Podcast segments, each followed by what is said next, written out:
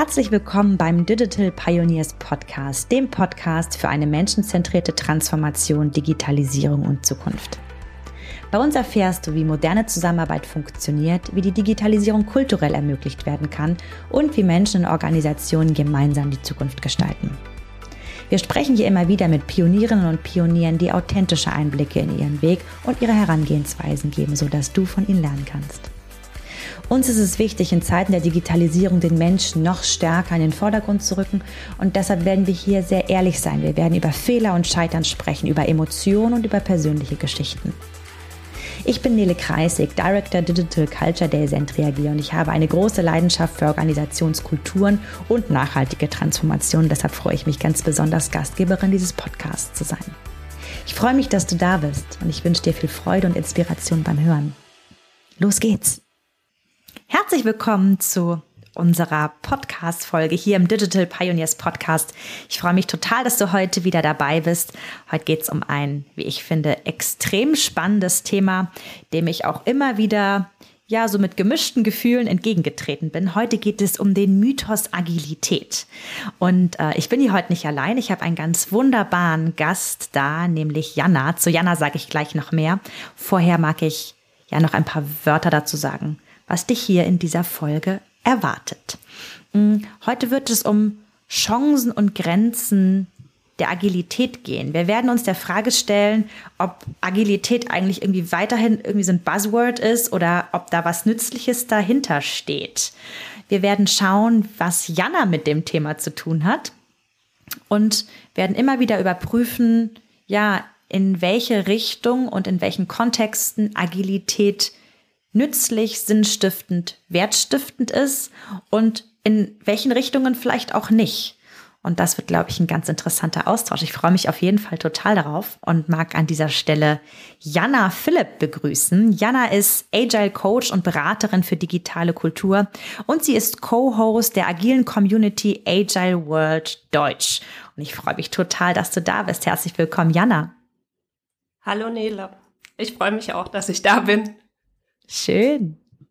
Ja, dann lass uns doch direkt ins Thema starten. Jetzt habe ich das Glück, dich ja schon ein bisschen zu kennen und weiß, wie doll du für das Thema Agilität brennst. Und deshalb konnte ich mir gerade niemand besseren vorstellen als dich, um genau dieses Thema zu diskutieren. Da du mich auch schon ein bisschen kennst, die Zuhörerinnen und Zuhörer jetzt vielleicht noch nicht, äh, weißt du auch, dass ich ähm, ja schon fast ein bisschen genervt von diesem Wort Agilität äh, immer mal wieder bin und mag vielleicht damit direkt starten. Hm, hörst du das auch immer wieder, dass dieser Begriff immer mal wieder nervt und kannst du das vielleicht auch aus unterschiedlichen Perspektiven ein bisschen nachvollziehen? Ja, das ist eine spannende Frage, die wurde mir bisher noch nicht so gestellt, aber ich kann das durchaus gut nachvollziehen. Also dieses Thema Agilität, die einen sagen halt, das ist ein Trend, die anderen sagen halt, das ist ein Buzzword, die anderen sagen, das ist das, was jeder auf jeden Fall machen muss und halt auch wirklich halt leben sollte. Und da gibt's sehr viele ja, Perspektiven einfach auf das Thema, auch sehr viele Gedanken. Und wenn ich so auch rausgucke, also in die Wirtschaft, wie das teilweise auch gelebt wird, Agilität oder auch wie es halt in Organisationen eingeführt wird oder wie das vielleicht auch teilweise den Teams halt aufgezwungen wird, gerade auch irgendwelche Frameworks wie Scrum oder Prozesse halt wie Kanban, dann kann ich das durchaus auch nachvollziehen, dass jetzt nicht jeder Juhu Agilität schreit. Ähm, was ich leider schade finde, ist halt, dass eigentlich die Intention oft dahinter verloren geht. Also das Warum und Wofür machen wir Agilität, was wollen wir auch wirklich damit bezwecken und das halt oft einfach so in den Hintergrund rückt und dadurch halt so das Wertvolle, was eigentlich dahinter steckt, verloren geht. Hm. Ja, das passt sehr zu dem, wie ich das auch erlebt habe. Ich habe halt einige Organisationen schon erlebt, wo ich das Gefühl hatte, dass Agilität oder agile Methoden wie Ketchup verwendet werden, im Sinne von, mach ein bisschen Ketchup drauf, dann schmeckt's schon, nutzt ein bisschen Agilität, ähm, dann sind wir irgendwie modern und habe halt genau diese Auswirkungen, von denen du gerade äh, gesprochen hast, Jana, ähm, immer wieder erlebt, ne? dass dann einfach so ein irgendwas drüber gestülpt wurde, weil man glaubte, das sei jetzt hier passend und genau darüber wollen wir heute ja auch diskutieren. Ja, wofür es aus deiner Erfahrung und deiner Perspektive nützlich ist und wofür nicht. Ja, genau. danke für den Einstieg. Ich mag, ähm, weil wir jetzt schon so direkt im Thema drin sind, möchte ich noch unseren Zuhörern und Zuhörern die Möglichkeit geben, dich noch ein bisschen persönlich kennenzulernen. Vielleicht hast du ja Lust, ein bisschen zu dir zu erzählen.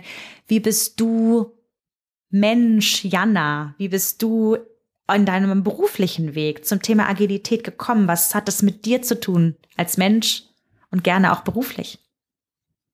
Ja, das ist immer eine spannende Frage. Also ich habe eine systemische Coaching-Ausbildung auch angefangen vor zwei Jahren und irgendwann bin ich so auf dieses Thema gestoßen, hey, mein Papa, der ist so ITler, Elektrotechniker und meine Mutter, die ist Sozialarbeiterin und irgendwie habe ich damals so die Mitte getroffen, obwohl ich immer gesagt habe, boah, ich mache keins von beiden. Also ich wollte mich da einfach abgrenzen, wie das halt auch normalerweise dann in der Pubertät ist und musste jetzt so in den Jahren feststellen, oh, so weit bin ich gar nicht von beiden entfernt. Sag aber auch immer dazu, dass ich eigentlich so im Studium dann auf das Thema Agilität gestoßen bin. Da ähm, mussten wir programmieren auch. Kurzer, kurzer Hinweis, was hast du denn studiert? Genau, Wirtschaftsinformatik, aber ich sage auch immer gleich dazu, ich bin nicht die Informatikerin. Also ich bin mehr in diesem Business-Zweig und auch mehr menschfokussiert als jetzt so die ITlerin. Aber mich hat das Thema einfach damals so neugierig gemacht und vor allem halt auch, wie Teams wirklich zusammenarbeiten. Und wir hatten damals halt wirklich auch so ein Projekt starten müssen, ich sage immer aus unserer BWLer-Sichtbrille heraus, wo wir ein Programm entwickeln mussten. Also was ja jetzt ganz banales, aber halt einfach, wo halt Studenten und Studentinnen halt ihre gebrauchten Bücher verkaufen konnten und halt auch gebrauchte Bücher wieder kaufen konnten. Und das war einfach so cool zu sehen, wie wir halt als ja, ich sag einfach mal nichtsahnende Studenten und Studentinnen dieses Programm halt entwickelt haben, auch diese kleine mhm. Software, was dann auch wirklich funktioniert hat. Und mich hat einfach die Kommunikation damals fasziniert. Also wir haben uns wirklich auch jeden Tag getroffen, abgestimmt, diskutiert, wo wir Blogger haben, wie wir jetzt weiterkommen, wen wir mit einbeziehen können, auch der uns gegebenenfalls helfen kann. Und dann hatte uns auch unser Professor halt Scrum damals erklärt. Und ich dachte damals in dieser Vorlesung eigentlich nur so, what the fuck? Und wollte es aber dann wirklich auch, ja, sehen, wie es halt im realen Leben abläuft. Und bin dann damals, äh, ja, in so eine kleine IT-Bude auch gegangen und habe mir das halt mal im realen Leben angeguckt. Und ich hatte es eben schon gesagt, meine Mutter, die ist Sozialarbeiterin und dann hatte ich ihr immer erzählt, wie wir arbeiten in diesen Teams und dass wir halt viel reflektieren, dass wir sehr viel Wert auf ja, Zusammenarbeit legen, dass wir auch einfach halt Ideen weiterentwickeln und dass da auch nicht so drum geht, wer jetzt eigentlich was eingebracht hat, sondern wirklich halt um diesen Teamerfolg, um den Produkterfolg. Und die fand das immer total faszinierend und hat gesagt, hey, das kriegen selbst wir nicht in den sozialen Bereichen hin. Und irgendwann dachte ich dann aber so, hey, das braucht die Arbeitswelt noch viel mehr. Und habe mich dann für diesen Weg halt entschieden, dass ich anderen Firmen auch dabei helfen will und anderen Teams diese Erfahrung zu machen, dass das durchaus Spaß machen kann, im Team zu arbeiten, was das auch heißt, so eine Motivation im Team wirklich zu spüren und was dann auch Großartiges rauskommen kann. Weil das ja doch auch oft so ein Painpoint ist, äh, dass halt viele Leute dann einfach abends deprimiert oder so auch heimkommen oder so, weil sie Konflikte haben oder keine Ahnung, Druck vom Chef dann auch bekommen. Ja. Hm. Ja, spannend. Ich meine, jetzt hast du ja in den letzten Jahren da auch schon einiges an Erfahrung gesammelt in unterschiedlichen Unternehmen, in deiner Beraterin-Tätigkeit. Da kommen wir bestimmt später nochmal drauf zurück. Was ich gerade einen ganz, ganz inspirierenden Schlüsselsatz fand, war so, jetzt kriege ich dich nicht mehr wortwörtlich zitiert, aber so sinngemäß, es geht ja am Ende um den Produkterfolg. Ja, es geht um, wie wir zusammenarbeiten. Aber jetzt mal ganz hart gesagt, ist das ja kein Selbstzweck. Am Ende geht es ja darum, ein erfolgreiches Produkt ob es jetzt die Software der Studierenden ist, die äh, Bücher äh, ähm, einen Buchmarktplatz entwickelt, äh, oder ob es etwas anderes ist. Am Ende geht es darum, ein erfolgreiches Produkt, sei es eine Software oder etwas ganz anderes, zu einem Zeitpunkt X ähm, im Markt bei den Anwenderinnen, Anwendern laufbar zu haben. Und ähm, das finde ich einfach gerade nochmal einen ganz, ganz spannenden Fokus, denn bei diesen mh, hm, ich mache gerade so Anführungszeichen in die Luft, bei diesen weichen Themen wie Zusammenarbeit, Konflikte, Wertschätzung erlebe ich immer wieder, dass es so ein bisschen belächelt wird im Sinne von, ja, ähm, das ist ja schön und gut, Aber am Ende soll es ja auch irgendwie darum gehen, dass, dass wir Dinge umsetzen. Und wenn ich dich gerade richtig verstanden habe, Jana, dann ist das ja auch genau die Aussage dahinter. Ne? Also ja, es geht darum, dass eine Zusammenarbeit so auf eine Art und Weise ermöglicht wird, dass Wertstiftung stattfindet. Und das auf einem ressourcensparende Art und Weise. Und ich packe jetzt mal in diese Ressourcenwaagschale etwas mit rein, was du auch gerade genannt hast. Ne? So Thema wenig Frustration, wenig Druck. Ne? Also im, in Zeiten, in der wir, denen wir heute leben und arbeiten, haben wir mit einem Wahnsinnstempo zu tun, mit einer unglaublichen Unbegreiflichkeit da draußen. Ne? Das heißt, das ist ja sowieso emotional schon anstrengend in der Zeit, in der wir leben. Und dass wir das reduzieren, damit wir ja einfach erfolgreich zusammenarbeiten können, oder? Ja, also das sehe ich genauso und ich sage auch immer, Agilität ist für mich eine Fähigkeit, also eine Fähigkeit, reaktionsfähig zu sein am Markt, eine Fähigkeit, Chancen wirklich auch wahrzunehmen und achtsam einfach auch zu sein und zu gucken, was passiert da draußen und auch Entscheidungen bewusst und rechtzeitig zu treffen und ganz klar auch dafür, dass wir halt marktfähig bleiben oder auch wettbewerbsfähig und halt am Markt auch einfach ja, überleben halt. Also ich meine, das Umfeld, das ändert sich so schnell einfach, da können wir halt das auch nicht mehr außer Acht lassen. Und klar kommen dann auch so diese ganzen anderen Themen dazu, die man halt auch nicht vergessen sollte, dass halt Agilität sich in Umfeldern halt auch lohnt, wo es wirklich halt komplex ist oder wo man mit Komplexität halt umgehen muss. Das ist heutzutage ja auch viel, dass, dass wir einfach halt in unsicheren Situationen sind oder so, dass wir halt auch sehr kundenzentriert arbeiten müssen, einfach um halt erfolgreich auch zu sein.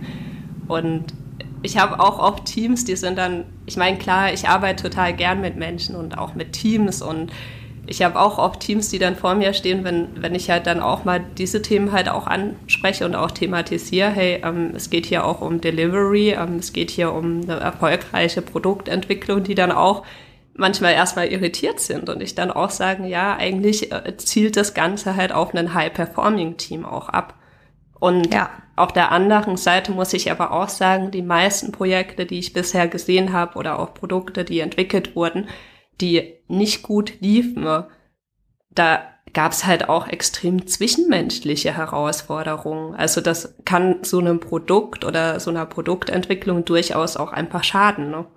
Das muss mhm. man halt auch berücksichtigen. Das sind, deswegen sage ich auch immer, diese soften Themen, die sind trotzdem wichtig. Also auch wenn das manche Leute irgendwie halt so lächerlich finden oder das auch nicht gerne sehen, aber das spielt so eine große Rolle. Also was da auch dann unterirdisch passieren kann oder so. Das äh, ja, ist schon wichtig, das auch zu berücksichtigen. Habe ich dich gerade richtig verstanden, dass deine Hypothese ist, oder anders, deine, deine Beobachtung, die du schon so gemacht hast, dass bei Projekten, die nicht erfolgreich umgesetzt wurden, einer der hm, Misserfolgsfaktoren tatsächlich dieses, wie wir zusammenarbeiten ist? Ja, also ja.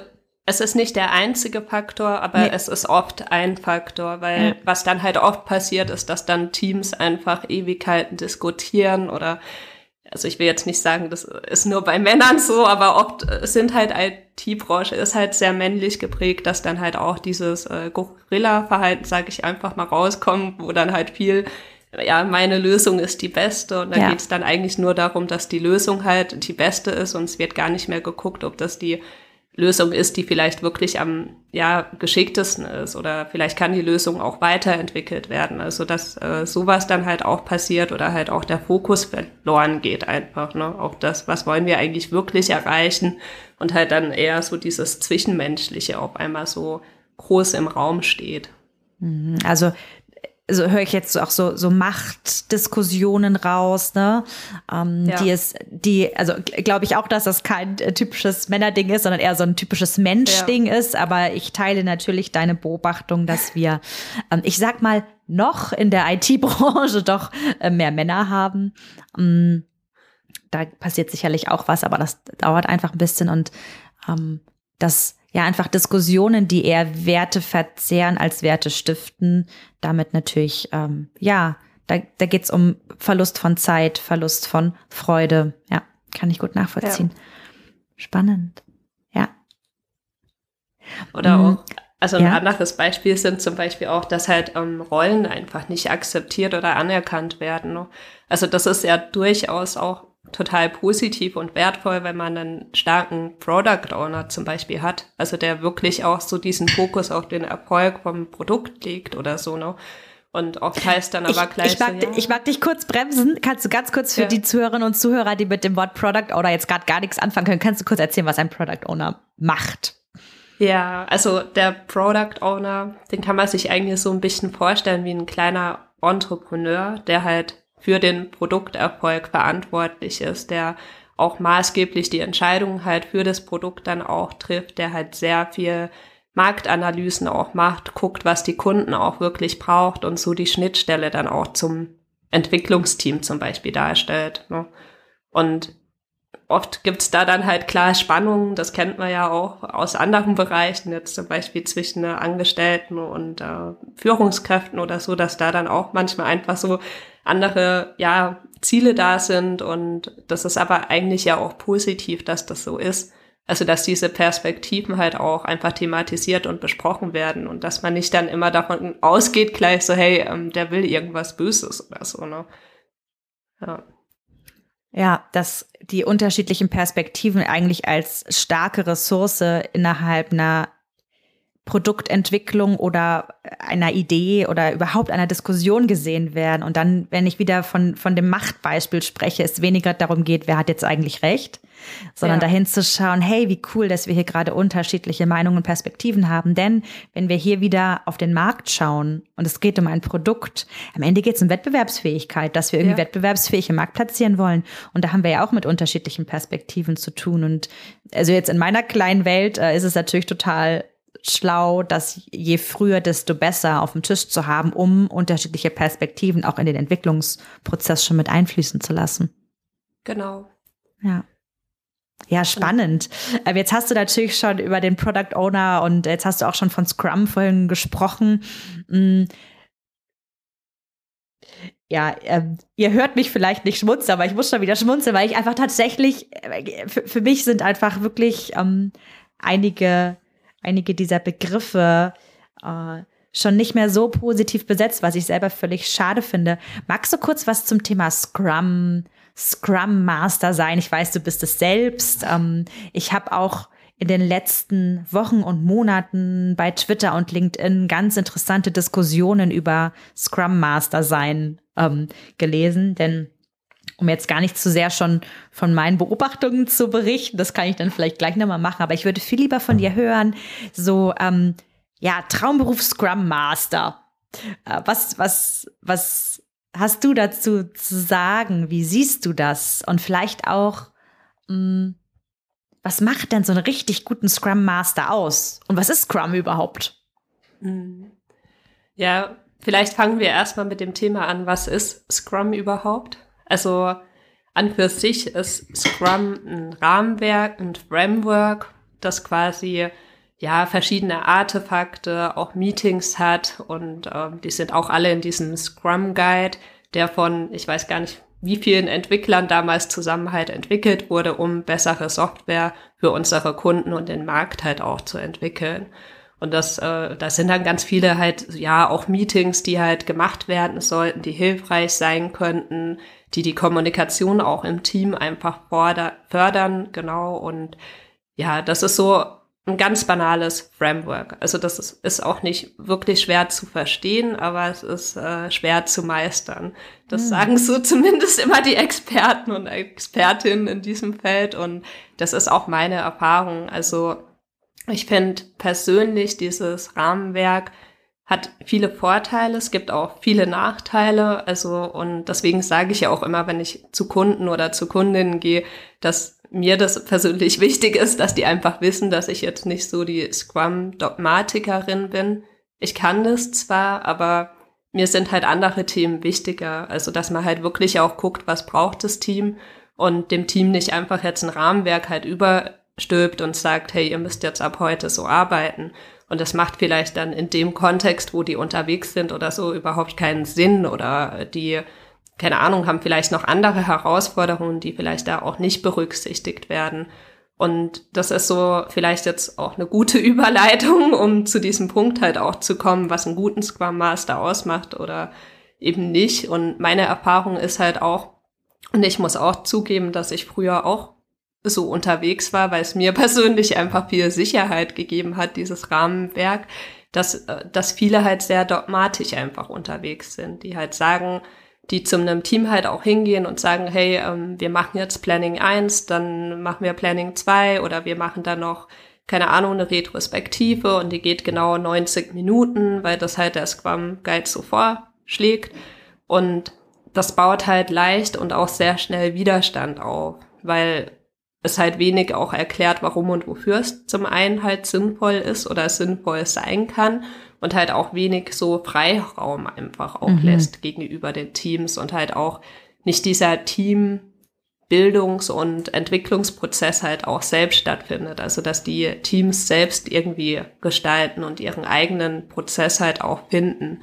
Und ja, das ist halt so ein bisschen dieses, was ich halt oft sehe, dass halt Scrum Master dann halt eher so halt in Teams reingehen und halt dadurch dann auch viel kaputt machen, dass sie halt einfach sagen, ab heute machen wir Scrum. Hier, mhm. ich habe uns mal eine Retro eingeführt oder eingestellt und ähm, wir machen jetzt ab heute Refinements und halt nicht wirklich halt mit dem Team dann auch zusammenarbeiten und halt auch nicht gucken, also was braucht halt jeder im Team, was sind da überhaupt auch die Bedürfnisse, also wo kann man da auch ansetzen oder so, ne?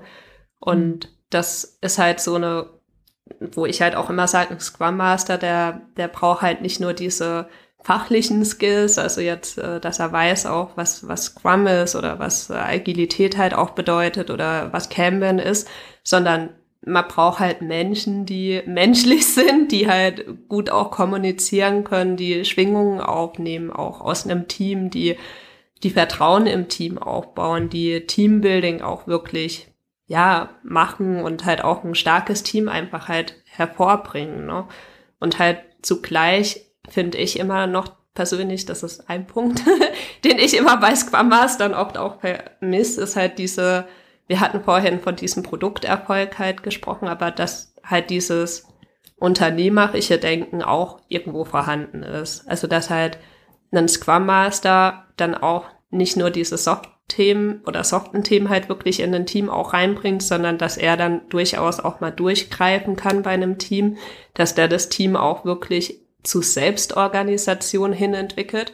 Das finde ich ist das Allerschlimmste, wenn man einen Scrum Master hat, der das Team eigentlich weg von Selbstorganisation hin, also so halt wegentwickelt mhm. einfach, weil er halt mhm. ja Mädchen für alles ist, im Team dann Termine einstellt, im Team halt keine Ahnung, halt alle Arbeit eigentlich halt abhalten will und eigentlich so diese Aufgabe von ihm, sich überflüssig zu machen im Team, das Team wirklich auch dahin zu entwickeln, dass die halt selbst organisiert auch arbeiten zusammen oder arbeiten können, dass die diese Denker auch entwickeln, das geht halt oft dann irgendwie verloren und das finde ich irgendwo schade. Das, mhm. ja. Ich höre so raus, dass die Realität nicht immer in ein Framework zu packen ist. Ja. Und dass es durchaus gefährlich sein kann, sich so eng an einen Guide oder an ein Framework zu halten, was auch verständlich ist. Und da bin ich gerade total dankbar, dass du das auch sagst, Jana. Also ich sag mal so, wir haben ja alle mal angefangen und als ich meine ersten Coachings durchgeführt habe, habe ich mich auch sehr eng an den Coaching-Prozess gehalten. Und sollte mein Coach-Ausbilder irgendwann diesen Podcast hören, lieber Axel, ich danke dir dafür, dass ich das von dir gelernt habe. Aber ich war auch ganz glücklich, als dann mit dem, mit der Summe der Erfahrungen ähm, ich irgendwann mich getraut habe, diesen Prozess loszulassen und mehr mit dem umzugehen, was jetzt gerade auftaucht. Und dazu gehört sicherlich Mut und auch ein, ja, ein, ein, ein Erfahrungsschatz, der einfach über Kilometer im Projekt oder Kilometer, ne, also, also einfach, ja, Erfahrung, Summe an Erfahrung, dass ich dann auch weiß, was ich dann tue. Ne? Und mhm. dazu gehört sicherlich, wenn ich dich gerade richtig verstehe, ja, methodisches Wissen, ganz klar. Dazu gehört ebenso ein so, so ein Thema Gespür mitzukriegen, was ist. Und ich höre sehr viel Führungshaltung raus, wenn ich dir zuhöre, um in dem Moment dann einfach auch Entscheidungen zu treffen, Entscheidungen zu erklären und oder auch ganz bewusst zu sagen, ich gehe jetzt mal einen Schritt zurück, um euch, liebes Team, in eurer Entwicklung zur Selbstorganisation zu unterstützen. Selbst wenn ich euch eigentlich gerade helfen könnte und das eigentlich auch gerade möchte, habe ich aber verstanden, hey, das ist eigentlich hier gerade, ne, also heißt es jetzt gerade eher, mich zurückzunehmen. Und das ist ja. schon eine sehr interessante Dynamik und hm, hört sich von der Aufgabe sehr viel komplexer an und auch kritischer, und das meine ich sehr wohlwollend, das Wort kritisch, als ich einige Menschen, die ich in meinen letzten Jahren so traf, die sagten, ich möchte Scrum Master sein oder auch ich bin Scrum Master, als ich das von denen so gehört habe. Ne? Aber mhm. hier, hier spricht gerade einfach natürlich auch eine äh, sehr erfahrene äh, Scrum Masterin, wenn ich das so sagen darf, die da schon viel hat lernen dürfen, die selber schon sehr viele Kilometer gemacht hat in diesem Umfeld. Und ja, dass du dich da einfach auch sehr hinentwickelt hast. Ne? Ja. ja, mir hat mal ein Coach gesagt, dass ein guter Scrum Master oder eine gute Scrum Masterin immer kurz vor der Effizienzerhöhung in der Firma ist und vor dem Rauswurf. Und das zeigt halt auch nochmal dieses, ich habe das will, ich will hier das jetzt nicht sagen, aber oft sind dann auch Scrum Master so in ihrer Routine auch einfach drin ne, und äh, vergessen halt so dieses Inspect and Adapt und Effizienz und Effektivität auch wirklich mal zu hinterfragen und wie sie auch wirklich wirken in so einem Kontext. Und das, das ist, ich finde diesen Satz auch, der ist mir so in Erinnerung geblieben. Ich weiß gar nicht, den habe ich vor sieben Jahren oder so schon gehört und das, das ist einfach so schön, den immer wieder so ja, vor mir zu haben und zu denken, so ja, manchmal muss man halt auch über seine Grenzen hinweggehen oder auch schwierige Situationen durchlaufen oder halt auch wirklich einfach mal ja, Konflikte auch aushalten oder so. Ne? Ja. ja. Und es reicht halt auch nicht, als Scrum Master einfach ein Zertifikat zu machen. Also das ist so ein bisschen, was ich jetzt bei dir so ein bisschen rausgehört habe. Viele nennen sich Scrum Master, die haben halt mal ein Zertifikat irgendwann gemacht. Und Genau, aber sind es halt nicht wirklich und leben das halt mhm. halt auch nicht wirklich. Also jetzt auch nicht die agilen Werte oder Prinzipien dann auch und das ist schon irgendwo schade und ja, das, deswegen verstehe ich das auch immer, dass viele Leute auch einfach kritisch gegenüber den Themen sind. Mhm. Ja. Mhm. Wenn wir jetzt nochmal wieder ein bisschen weiter werden, zurück zum großen Thema Agilität. Jetzt haben wir so einen Zoom gerade mal in in ein Framework gemacht. Ne? Aber wenn wir nochmal auf das große Thema Agilität schauen, worum geht es eigentlich, wenn wir von Agilität sprechen? Wofür ist dieses Thema sinnvoll, dienlich, nützlich? Und vielleicht auch, aber ne, jetzt will ich nicht zu viele Fragen auf einmal stellen, wo und wann auch nicht? Hm. Ja, also ich finde das eine ganz spannende Frage. Also wir hatten ja vorhin schon so ein bisschen über die Wettbewerbsfähigkeit und die Marktfähigkeit gesprochen und dass äh, halt Entscheidungen bewusst und rechtzeitig treffen und Chancen wahrnehmen und halt Reaktionsfähigkeit auch. Also das ist auf jeden Fall ein Punkt. Und unter anderem natürlich halt auch einfach, dass man ähm, ja halt wirklich auch äh, halt Komplexität handeln kann. Also ich sag immer, wenn man jetzt, keine Ahnung, Satellit oder sowas entwickelt, wo eigentlich wirklich klar ist, das wurde schon, keine Ahnung, wie oft gemacht und das ist eigentlich auch vielleicht dann nicht so von der Komplexität einfach hoch, weil es einfach vorhersehbar ist, was jetzt so die nächsten Schritte auch wirklich sind. Dann muss man nicht halt agil arbeiten. Also dann ähm, braucht man vielleicht auch nicht diese krasse Kommunikation, die halt ein Team braucht oder auch wirklich halt unterstützt, äh, die halt ein komplexes Produkt oder auch ein komplexes äh, System halt entwickeln. Ne? Also wo halt Informationen fließen müssen, wo Wissenstransfer auch wirklich stattfinden muss. Also da sage ich halt immer, kommt es auch immer so ein bisschen auf diesen Grad der Komplexität einfach drauf an. Ja. Komplexität höre ich raus und ich höre aber auch gerade raus, aber es kann sein, dass ich, dass ich das falsch verstanden habe, dann korrigiere mich gerne gleich, so dieses, wie neu etwas ist Mhm. Für die Organisation, für das Team, denn was ich gerade so mitgenommen habe, ist, wenn wir etwas schon oft gemacht haben und das funktioniert eigentlich, warum jetzt eigentlich da jetzt irgendwie eine agile Herangehensweise draus machen? Habe ich das richtig verstanden? Genau, wobei ich da auch immer sage, da können halt agile Methoden dann trotzdem nützlich sein, weil ich meine, ich hatte das vorhin, glaube ich, auch schon so ein bisschen angedeutet, dass wir halt in einem Umfeld einfach auch gerade unterwegs sind, wo sehr viel passiert. Und diese agilen Methoden, die stellen uns ja eigentlich immer wieder auf den Prüfstand. Also die hinterfragen immer wieder den Status quo. Also gerade auch mit den, mit den Retrospektiven oder so, dass man dann auch wirklich guckt, okay, was können wir jetzt noch mach, besser machen als Team, um erfolgreich zu sein, um das Produkt irgendwie besser zu entwickeln, um unseren Workflow zu erhöhen oder so, ne? Und das sind ja auch Fragen, die sich jetzt dann Leute halt oder auch ja, Menschen, Organisationen einfach stellen können, die halt sagen, okay, wir haben halt unsere Prozesse und wir müssen nichts mehr ändern. Weil es könnte ja sein, dass sich irgendwie die Umgebung geändert hat und das dann doch vielleicht sinnvoll ist, einfach mal zu gucken, müssen wir jetzt was anpassen oder hilft uns das dann vielleicht einfach auch, ne? Ganz wichtiger Punkt, denn sonst, und da, da merke ich, da reagiere ich gerade richtig körperlich drauf, wenn ich so Sätze ja. höre wie, nee, das funktioniert jetzt ja schon seit Jahren so und das machen wir jetzt ja. weiter. Da gehen bei mir sofort die Alarmglocken an, weil genau das, was du sagst. Also höchstwahrscheinlich hat sich die Welt seitdem weitergedreht. Und das heißt ja nicht, dass es nicht funktioniert. Auf gar keinen Fall.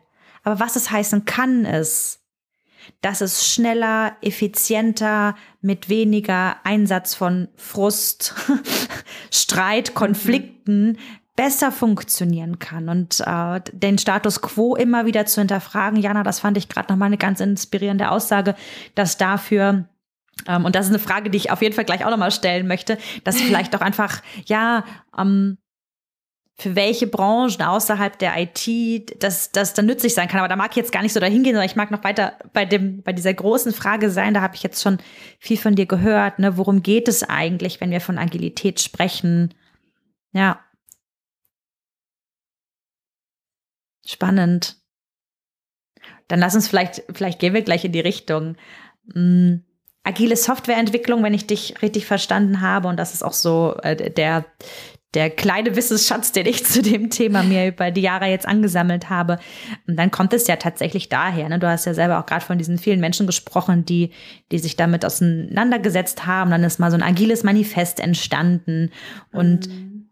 so aus, aus, aus meiner kleinen Welt ist in der Softwareentwicklung eine agile Herangehensweise sehr erprobt, hat sich sehr bewährt und funktioniert bei einigen schon besser als bei anderen, andere stellen auch immer noch um und das ist auch dafür nie zu spät, ja. Also damit kann man immer anfangen und das ist immer, also jetzt ist immer der beste Moment, einen Baum zu pflanzen, der andere war vor 20 Jahren. Ne? So, um, ähm, hm. Was können denn Nicht-IT-Branchen, Nicht-IT-Teams davon lernen und wo macht es vielleicht auch Sinn, sich agilen Methoden zu stellen und sie in die, die Arbeit zu integrieren?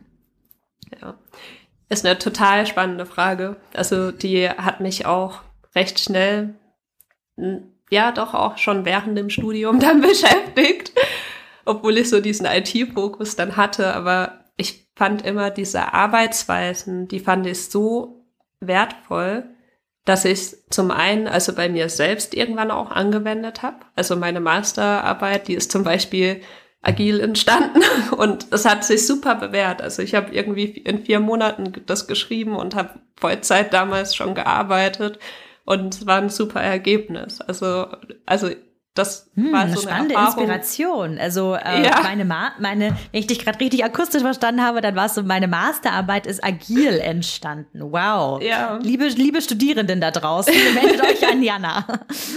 ja. Genau. Also es war eine coole Erfahrung und ich meine jetzt auch bei mir hier im Zimmer hängen halt Kanban-Boards und so Themen halt einfach, das sind viele Methoden und Tools, die können halt helfen und jetzt gerade auch in anderen Branchen oder Abteilungen, also was ich halt früher oft erfahren habe, ist halt gerade so in der HR-Branche oder in der HR-Abteilung, dass halt oft halt auch ähm, dort nicht menschenzentriert gearbeitet wird, beziehungsweise auch wenig kundenzentriert, sage ich jetzt mal. Also HR hat ja auch mehr oder weniger Kunden, das sind dann vielleicht die internen Mitarbeitenden oder irgendwelche Geschäftskreise oder halt, ja, halt auch einfach, wenn man es genau nimmt, halt Kunden. Und was halt da dann oft auch passiert ist, dass halt so von der Erfahrung her halt irgendwas gemacht wurde von, von Abteilungen halt, wird HR oder auch Sales oft, ne, wo dann einfach so komplett halt an den Bedürfnissen vorbeigearbeitet wurde von den Mitarbeitenden oder auch, wenn man halt mal guckt, wie viele Stellenanzeigen gibt's, die halt äh, überhaupt nicht ansprechend oder so aus sind, ne? Und die halt so ihr Standardprogramm einfach auch abziehen oder halt ähm, gar nicht wirklich auch gucken, Obstkörbe einführen oder sonstige irgendwelche Events, aber nicht wirklich gucken oder auch mal die Mitarbeiter einfach fragen, so, hey, was braucht ihr eigentlich von uns? Wie können wir unseren Job halt besser machen? Ne? Und das finde ich halt ein total spannendes Feld, halt, also das wirklich auch aufzumachen. Oder ein Lieblingsthema ist von mir auch dieses, äh, gerade halt auch gucken, also heutzutage, wie können wir Bewerber oder Bewerberinnen finden. Ne? Also dass man mhm. da wirklich auch mal sich löst von dem, was man kennt und wirklich hin zu einem kreativen Prozess einfach auch geht und offen für Ideen ist, Ideen einfach auch weiterentwickelt oder genauso bei Onboarding-Prozessen oder so, ne? Dass man da einfach mal so sich von dem löst, was kennt man da und einfach mal das Feld auch aufmacht und halt das weiterentwickelt. Hm. Ich meine, wenn man jetzt den Vergleich halt zur Softwareentwicklung hat, ist kann auch komplex sein. Also gerade auch je nachdem, wie groß die Firma ist, wie viele Mitarbeitenden da drin sind. Aber ähm, es ist handelbar und da machen agile Methoden durchaus auch Sinn. Also dass man halt das auch genau übt oder halt auch, ähm, keine Ahnung, es gibt ja auch Firmen, die wollen sich halt in HR selbst organisiert zum Beispiel aufstellen oder auch im Sales, ne? Oder ähm, gerade auch dieses crossfunktionale Denken also dass wir, wir arbeiten jetzt nicht mehr in unserem Silo und hier ist die HR-Abteilung und äh, wir kennen eigentlich gar nicht und wissen auch nicht, was ihr macht, ne? Genauso bei Sales, so hier sind die Anforderungen an euch, äh, guckt, wie ihr es umsetzt. Verkauft mal, ja. Genau, und dass man einfach zu diesem Punkt auch kommt, also und spricht. Also einfach mal drüber sprechen, wer hat eigentlich welche Bedürfnisse, wer braucht was gerade und dass man da halt auch so den Fokus halt auf das Gemeinschaftliche und wir entwickeln hier was gemeinschaftlich. Und da kann man halt auch sagen, ein Onboarding-Prozess oder eine Stellenanzeige oder wir finden halt neue Mitarbeiterinnen und Mitarbeiter in einem kreativen Prozess, dass das vielleicht so kleine Produkte sind, die man dann halt auch wirklich iterativ halt entwickelt. Ne? Das heißt also, sich dieses, diesen Gedanken halt auch, dass wir holen uns regelmäßig Kundenfeedback ein, äh, wir arbeiten dieses Feedback auch ein, wir gucken, was der Markt so gesagt hat, was da passiert ist und dass wir da dann einfach zu einem, ja, super Ergebnis dann auch kommen. Ne? Ich höre wieder raus, diese Marktbetrachtung und mhm. ähm, ich kann mir vorstellen, dass das für einige gerade sehr inspirierend ist. So, jetzt habe ich das Beispiel HR und Sales immer wieder gehört. Ja. Da äh, eine, sich, sich den Markt vorzustellen wem diene ich eigentlich in der Organisation? Ja, ich bin ja als ja. HRlerin zum Beispiel, bin ich ja Dienstleisterin den Mitarbeitenden gegenüber. Ja, als Außendienstmitarbeiterin bin ich mhm. Dienstleisterin der Kundin dem Kunden gegenüber. Ja, und da so diese vom Markt her denke, höre ich wieder raus, Jana. Und ähm, während ich dir so zuhöre, denke ich, gibt es eigentlich irgendeinen Bereich im Unternehmen, wo diese Denkweise nicht sinnvoll ist. Und jetzt beim schnellen Screen ist mir keiner eingefallen, muss ich gestehen. Denn ähm, so meine, meine Überzeugung, wenn ich auf zukunftsfähige Organisationen gucke, dann zeichnet die sich dadurch aus, unter anderem, dass die Mitarbeitenden und idealerweise alle Mitarbeitenden im Unternehmen diese mini-unternehmerische Denke haben. Ich sage deshalb mini, weil ich nicht der Meinung bin, dass alle irgendwie ein BWL-Studium in allen ähm, auf allen Jobs brauchen. Mal davon abgesehen, dass ich auch nicht glaube, dass man ein BWL-Studium braucht, um erfolgreiche Unternehmerin, Unternehmer zu sein. Das ist aber nochmal ein ganz anderes Thema. Aber dass diese Denke vom Markt her, wofür tue ich eigentlich was? Was sind Wertschöpfungs- Mhm. Ströme und wo auch nicht. Also wie kann ich tatsächlich Wert generieren mit dem, was ich tue? Das ist äh, meiner Überzeugung nach etwas, was eine zukunftsfähige Organisation idealerweise überall haben sollte. Ich habe mir jetzt zum Beispiel ja. auch gerade mal so eine IT-Admin-Abteilung vorgestellt. Ist doch genau das mhm. Gleiche. Ne? Also auch da macht das ja total Sinn, sich vorzustellen, hey, wem leiste ich eigentlich den Dienst und diese Betrachtung damit ja. reinzugeben. Ja, ja spannend.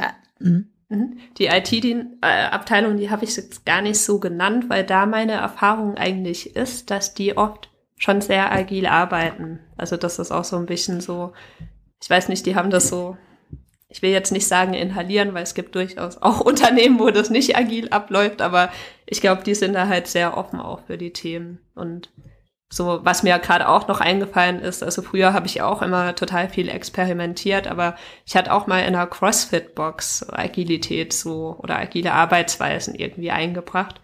Und das war auch faszinierend, also was da dann auch passiert ist, also ähm, genau, also und also weder, es gibt weder ja, alle Branchen. Das hilft einfach in allen Branchen, es hilft in allen Abteilungen und ich glaube, dieses unternehmerische, selbstorganisierte, den Mitarbeitern auch wirklich Selbstverantwortung übergeben und auch, was du gerade gesagt hast mit den Mini-Unternehmern, das ist, wie wertvoll ist das? Also, man, dann kann ja nicht mehr, nichts mehr eigentlich schief gehen. Ne? Ja, ja, das, absolut, ja. ja. Mm um nochmal so einen Blick Richtung Organisationskultur zu geben. Du bist der Beraterin für digitale Kultur. Was können denn Organisationen aus deiner Sicht kulturell vom agilen Vorgehen lernen? Hm. Also kulturell vom agilen Lernen ist natürlich, wenn man halt mal guckt, Agilität. Also ich sage immer, Agilität ist nicht jetzt Scrum und auch nicht eine flexible Arbeitsweise oder so. Da gehört schon auch viel Disziplin dazu. Aber dem Ganzen liegt halt schon so ein gewissen, gewisses Wertegerüst halt und auch gewisse Prinzipien halt zugrunde. Und ich finde das auch zum Beispiel kulturell in Organisationen einfach super wichtig. Also egal, ob es jetzt eine Führungskultur ist oder eine Fehlerkultur oder so, dass man halt gewisse Prinzipien und auch Werte einfach bespricht und thematisiert. Ne? Und halt auch da jetzt dann nicht nur halt die Werte irgendwie in Confluence dokumentiert oder halt irgendwo auf eine Postkarte oder so schreibt, sondern dass halt mal wirklich auch in der Organisation dann halt damit beschäftigt einfach. Also dass man halt auch thematisiert, jetzt wenn da Empathie oder so als Wert zum Beispiel genannt wird, dass man halt dann auch wirklich halt guckt, also was, was verstehen wir denn unter empathisch sein? Wo haben wir vielleicht schon Beispiele, ähm, wo wir empathisch waren? Ich musste auch immer an das Buch Big Five for Life denken. Der ähm, hat ja so einen Ordner quasi, wo er E-Mails irgendwie sammelt, die zu diesen Werten bei ihm in der Firma halt auch passen. Ne?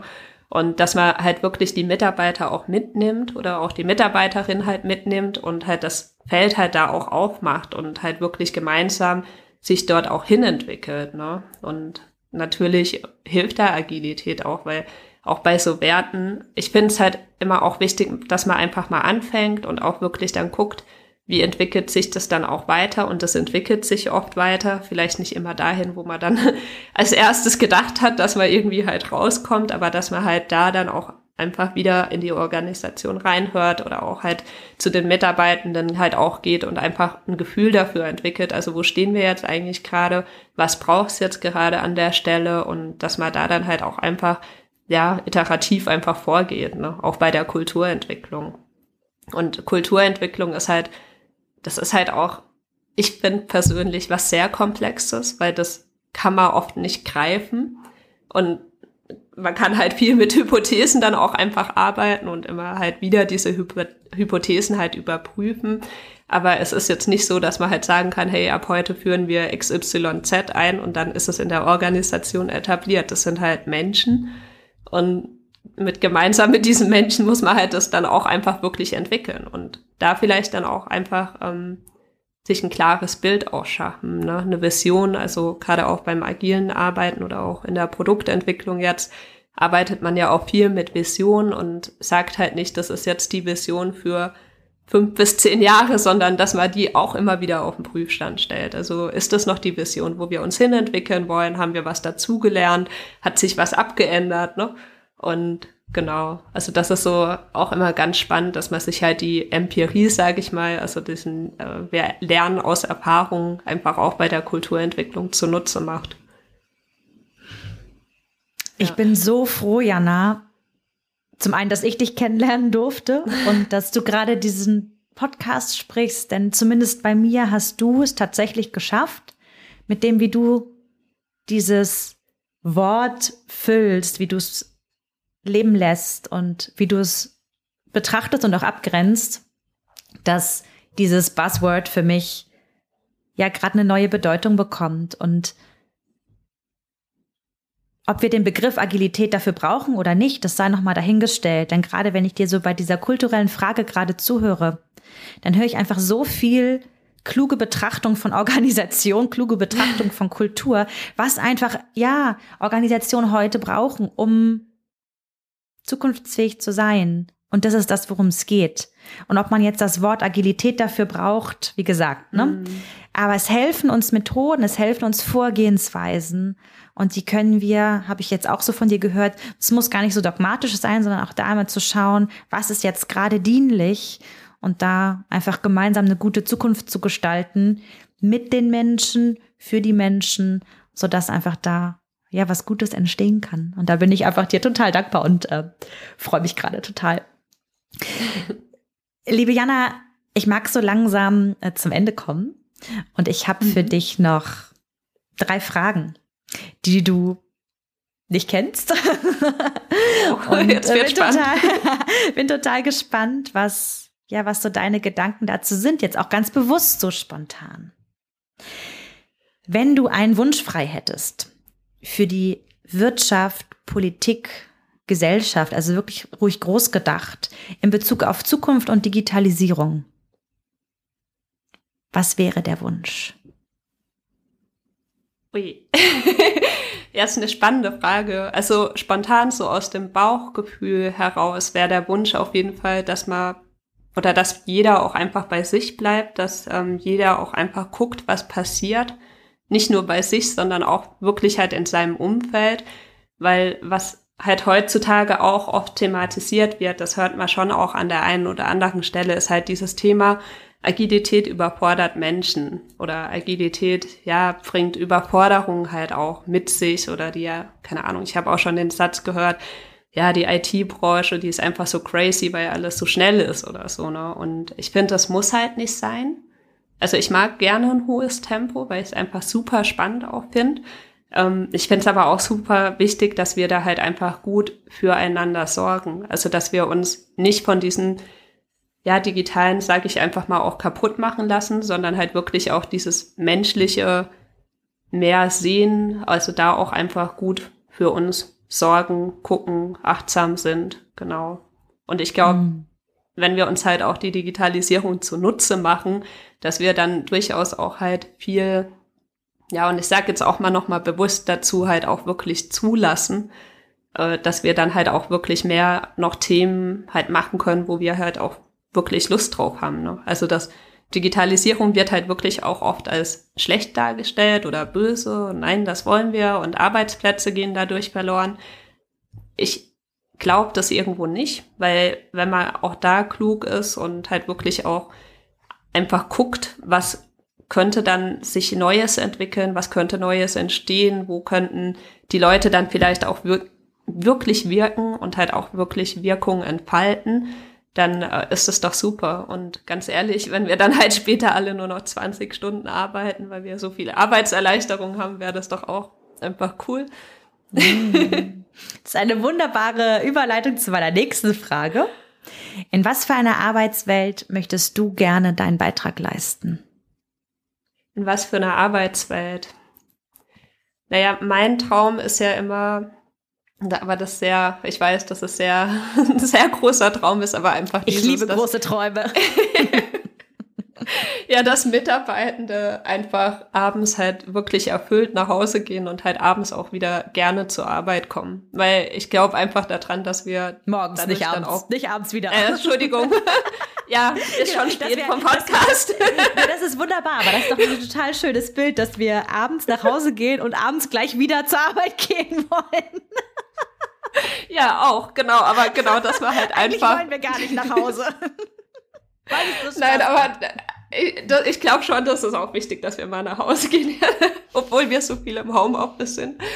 Aber klar, dass wir, ja, dass wir halt einfach uns nicht so aufpressen lassen von der Arbeitswelt. Also das, ich finde halt auch immer in den Organisationen, wo ich bisher war, wo halt auch wirklich äh, halt einfach nur Druck da ist von den vom Management oder auch von den Management-Ebenen, sage ich mal, da, da merkt man halt auch, dass sämtliche Kreativität halt äh, flöten geht. Und ich finde es eigentlich schön, wenn die Mitarbeiter kreativ sein können und dass da auch jeder so, ja, der halt zumindest will, halt auch einfach gestalten kann und glaub halt einfach da an eine bessere Arbeitswelt. Und wo ich mich aber sehe, ist dann natürlich auch ganz klar bei den Organisationen oder in dem Bereich der Arbeitswelt, wo es halt vielleicht noch nicht funktioniert, weil ich einfach zeigen will, es funktioniert und hm. dass es auch Wirkung hat und Wirkung entfaltet. Ne? Ja. Du bist schon so eine kleine große Weltverändererin. ja, klar. Eine Frage habe ich noch. Und diese Frage ist inspiriert von meinem Kollegen Julian. Der hat sie mir mal gestellt, als wir uns kennenlernten. Und ich fand sie so schön, dass ich sie jetzt auch dir stellen mag. Wenn du eine geometrische Form wärst, welche wärst du und warum? Oh, ich finde die Frage echt immer spannend. Also aus dem Bauchgefühl raus habe ich es ja gar nicht so mit geometrischen Formen und habe dann auch oft ja gleich so ein bisschen dieses Gefühl, oh, keine Ahnung, Quadrat ist zu quadratisch, da fehlt irgendwas und das muss halt anders aussehen. Deswegen habe ich jetzt gerade so was Abstraktes auch im Kopf. Einfach, mhm. was für Vielfalt steht, was für ja, Offenheit auch steht, Inspiration, das kreativ ist, was sich vielleicht auch mal flexibel einfach wie Knete oder so dann ändern kann ne? und vielleicht auch mal andere Formen einfach auch annehmen kann, ja. Das oh, schön. so spontan. Deine, deine, geometrische Form ist Knete. Ich lieb's. Super. Du, ich war auch gar nicht gut in Geometrie in der Schule. Also. Ach, cool.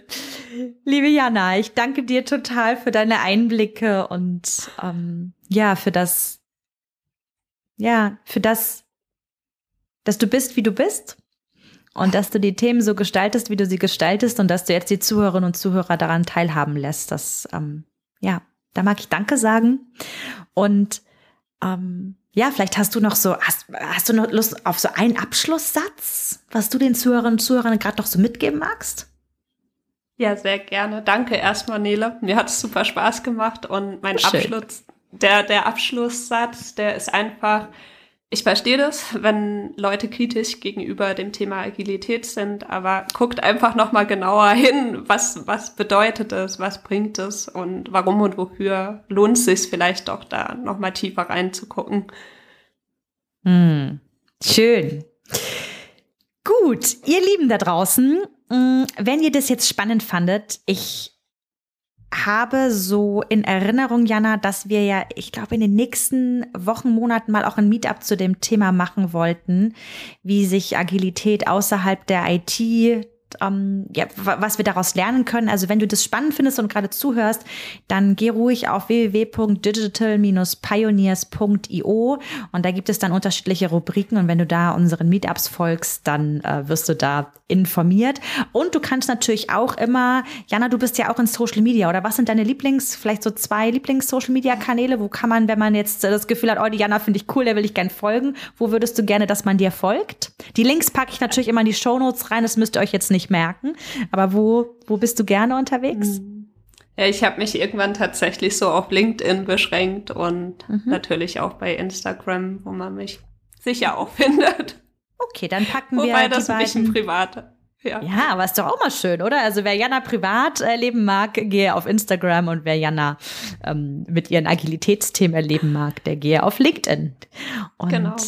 Ja, dann sage ich doch mal ganz offiziell Danke und bis bald. Danke dir. Ciao. Ciao. Wie schön, dass du dabei warst hier beim Digital Pioneers Podcast. Sende uns doch total gerne dein Feedback und deine Themenwünsche an podcast at digital-pioneers.io. Wir freuen uns einfach immer von dir zu lesen und zu hören. Lass uns auch gerne eine Bewertung da und empfehle den Podcast an Kolleginnen und Kollegen weiter, von denen du glaubst, dass wir sie mit unseren Themen hier inspirieren können. Bis zum nächsten Mal. Ich freue mich auf dich.